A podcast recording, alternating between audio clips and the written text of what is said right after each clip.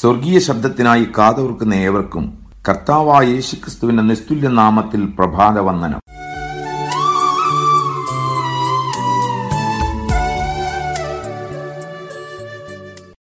വേദപുസ്തകത്തെ പ്രാർത്ഥനാ പുസ്തകമെന്ന് വിളിച്ചാലും തെറ്റില്ലെന്ന് ഞാൻ പറയാറുണ്ട് അതിൻ്റെ കാരണം ഭക്തന്മാർ ദൈവത്തോട് പ്രാർത്ഥിച്ച ഇരുന്നൂറ്റി ഇരുപത്തിയൊന്ന് പ്രാർത്ഥനകൾ ബൈബിളിൽ കാണാനാവും അതിൽ നൂറ്റി എഴുപത്തിയാറ് പ്രാർത്ഥനകൾ പഴയ നിയമത്തിലും നാൽപ്പത്തിയഞ്ച് പ്രാർത്ഥനകൾ പുതിയ നിയമത്തിലുമാണ് രേഖപ്പെടുത്തിയിട്ടുള്ളത് ഈ കണക്കുകൾ ചിലപ്പോൾ പഴയ നിയമത്തിലെ പോലെ പുതിയ നിയമത്തിൽ പ്രാർത്ഥനയ്ക്ക് പ്രാധാന്യമില്ലെന്ന ചിന്തയിലേക്ക് ചിലരെ തിരിക്കാം പക്ഷേ പഴയ നിയമം മൂവായിരം വർഷത്തെ ചരിത്രവും പുതിയ നിയമം നൂറ് വർഷത്തെ ചരിത്രവുമാണെന്ന കാര്യം മറക്കരുത് അതനുസരിച്ച് നോക്കിയാൽ പുതിയ നിയമത്തിൽ പ്രാർത്ഥനയ്ക്ക് പഴയ ഉള്ളതിനേക്കാൾ പതിന്മടങ്ങ് പ്രാധാന്യമുണ്ടെന്ന് മനസ്സിലാക്കുവാൻ കഴിയും ബൈബിളിലെ പ്രാർത്ഥനകളെക്കുറിച്ച് പഠിച്ചിട്ടുള്ളവരുടെ അഭിപ്രായത്തിൽ യേശുക്രിസ്തുവിന്റെ പ്രാർത്ഥനകൾ മാറ്റി നിർത്തിയാൽ നാം ആത്മിക പക്വതയുള്ളവരാകേണ്ടതിന് പൗലൂസ് സി ലേഖനം മൂന്നാം അധ്യായത്തിൽ പ്രാർത്ഥിച്ച പ്രാർത്ഥനയാണ് ഏറ്റവും പ്രാധാന്യമുള്ള പ്രാർത്ഥന നമ്മുടെ പ്രാർത്ഥനകൾ പലതും ഭൗതിക വിഷയങ്ങളെ ചുറ്റിപ്പറ്റിയാവുമ്പോൾ പൗലൂസിന്റെ പ്രാർത്ഥന തികച്ചും ആത്മീക വിഷയങ്ങളെക്കുറിച്ചുള്ളതായിരുന്നു അത് തന്നെയാണ് ഈ പ്രാർത്ഥനയെ പ്രാധാന്യമുള്ളതാക്കുന്നതും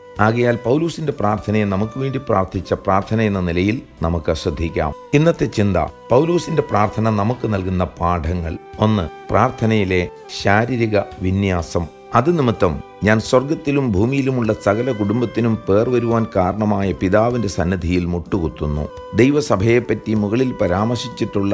ആറ് അലങ്കാരിക ചിത്രങ്ങളിൽ ഒന്ന് സഭ ദൈവത്തിൻ്റെ ഭവനം അഥവാ ദൈവത്തിൻ്റെ കുടുംബമാകുന്നു എന്നത്രേ ദൈവമക്കൾ ദൈവത്തിൻ്റെ കുടുംബത്തിലെ അംഗങ്ങളാണ് ദൈവമക്കളിൽ ഒരു ഭാഗം സ്വർഗത്തിൽ എത്തിക്കഴിഞ്ഞു നാം ഇപ്പോൾ ഭൂമിയിലായിരിക്കുന്നു സ്വർഗത്തിലും ഭൂമിയിലുമുള്ള കുടുംബം എന്ന് പറഞ്ഞതിൻ്റെ അർത്ഥം ഇതാണ് പാപം ചെയ്ത പിശാചിൻ്റെ മക്കളായി കഴിഞ്ഞിരുന്ന നാം ഇപ്പോൾ ദൈവമക്കളെന്ന് വിളിക്കപ്പെടുവാൻ കാരണം പിതാവാം ദൈവം തൻ്റെ പുത്രനെ നമ്മുടെ പാപങ്ങൾ നിമിത്തം ക്രൂശിലേറ്റിയതിനാലാണ് ക്രൂശിന്റെ ദർശനത്തോടെ പ്രാർത്ഥിക്കുന്നവർക്ക് ദൈവസന്നധിയിൽ മുട്ടുമടക്കാതിരിക്കുവാൻ കഴിയില്ല പ്രാർത്ഥനയിൽ ശാരീരിക വിന്യാസത്തിന് പ്രാധാന്യമുണ്ടോ ഇരുന്നുകൊണ്ടും നിന്നുകൊണ്ടും കിടന്നുകൊണ്ടും നടന്നുകൊണ്ടും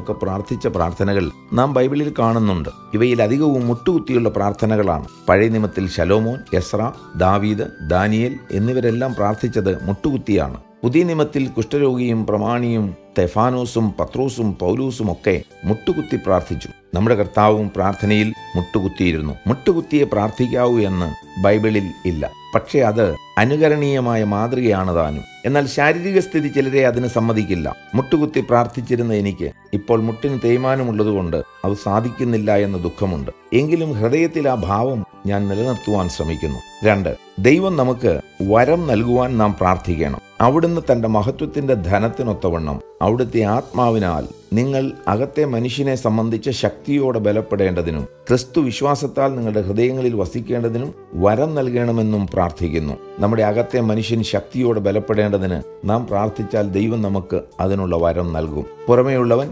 അകമേയുള്ളവൻ എന്നിങ്ങനെ നമുക്ക് രണ്ട് മണ്ഡലങ്ങൾ ഉള്ളതായി പൗലൂസിന്റെ ഒന്നാമത്തെ പ്രാർത്ഥനയെപ്പറ്റി പഠിച്ചപ്പോൾ നാം മനസ്സിലാക്കി പലരും ഒരു ദിവസത്തിൽ ചെയ്യുന്ന കൃത്യങ്ങളെ വിലയിരുത്തിയാൽ അവയെല്ലാം ശരീരത്തിന് വേണ്ടിയുള്ളതാണെന്ന് മനസ്സിലാവും എന്നാൽ ശരീരത്തിന് മരണം വരെ പ്രസക്തിയുള്ളൂ എന്നത് ആരും മറക്കരുത് ആത്മാവിന് വേണ്ടി നാം ചെയ്യുന്നത് നിലനിൽക്കും ഈ തിരിച്ചറിവ് നമ്മുടെ പ്രാർത്ഥനയെ ശാരീരിക മണ്ഡലത്തിൽ നിന്നും ആത്മിക മണ്ഡലത്തിലേക്ക് ശ്രദ്ധിക്കുവാൻ പ്രേരിപ്പിക്കും അകത്തെ മനുഷ്യനെ ശക്തിപ്പെടുത്തുവാൻ പ്രാർത്ഥിക്കുന്നവർക്ക് ദൈവം പരിശുദ്ധാത്മാവിനെ അധികമായി നൽകുന്നു മാത്രമല്ല ക്രിസ്തു വിശ്വാസത്താൽ നമ്മുടെ ഹൃദയങ്ങളിൽ വസിക്കുവാൻ നാം പ്രാർത്ഥിച്ചാൽ ദൈവം നമുക്ക് വരം നൽകും ഒരു കാലത്ത് ക്രിസ്തു വസിച്ചിരുന്ന പല ഹൃദയങ്ങളിലും ഇപ്പോൾ ക്രിസ്തു ഉണ്ടോ എന്നുള്ളത് ഒരു ചോദ്യമാണ് നിങ്ങൾ വിശ്വാസത്തിൽ ഇരിക്കുന്നുവോ എന്ന് നിങ്ങളെ തന്നെ പരീക്ഷിപ്പിൻ നിങ്ങളെ തന്നെ ശോധന ചെയ്യുവിൻ നിങ്ങൾ കൊല്ലരുതാത്തവർ അല്ല എന്ന് വരികിൽ യേശു ക്രിസ്തു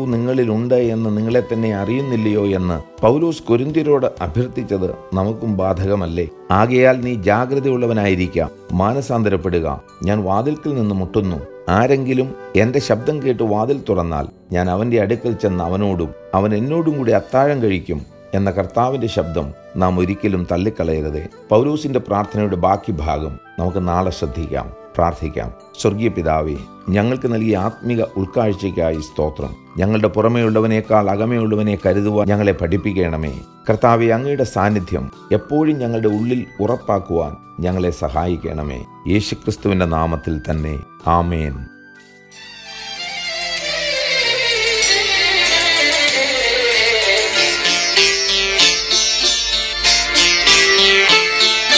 പ്രാർത്ഥനയ്ക്കുത്തരം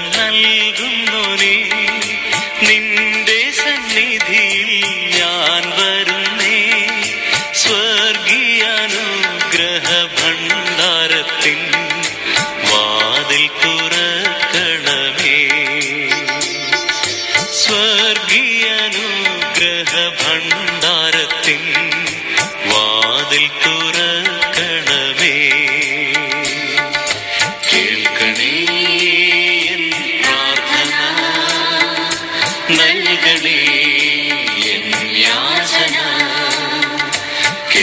Anthony.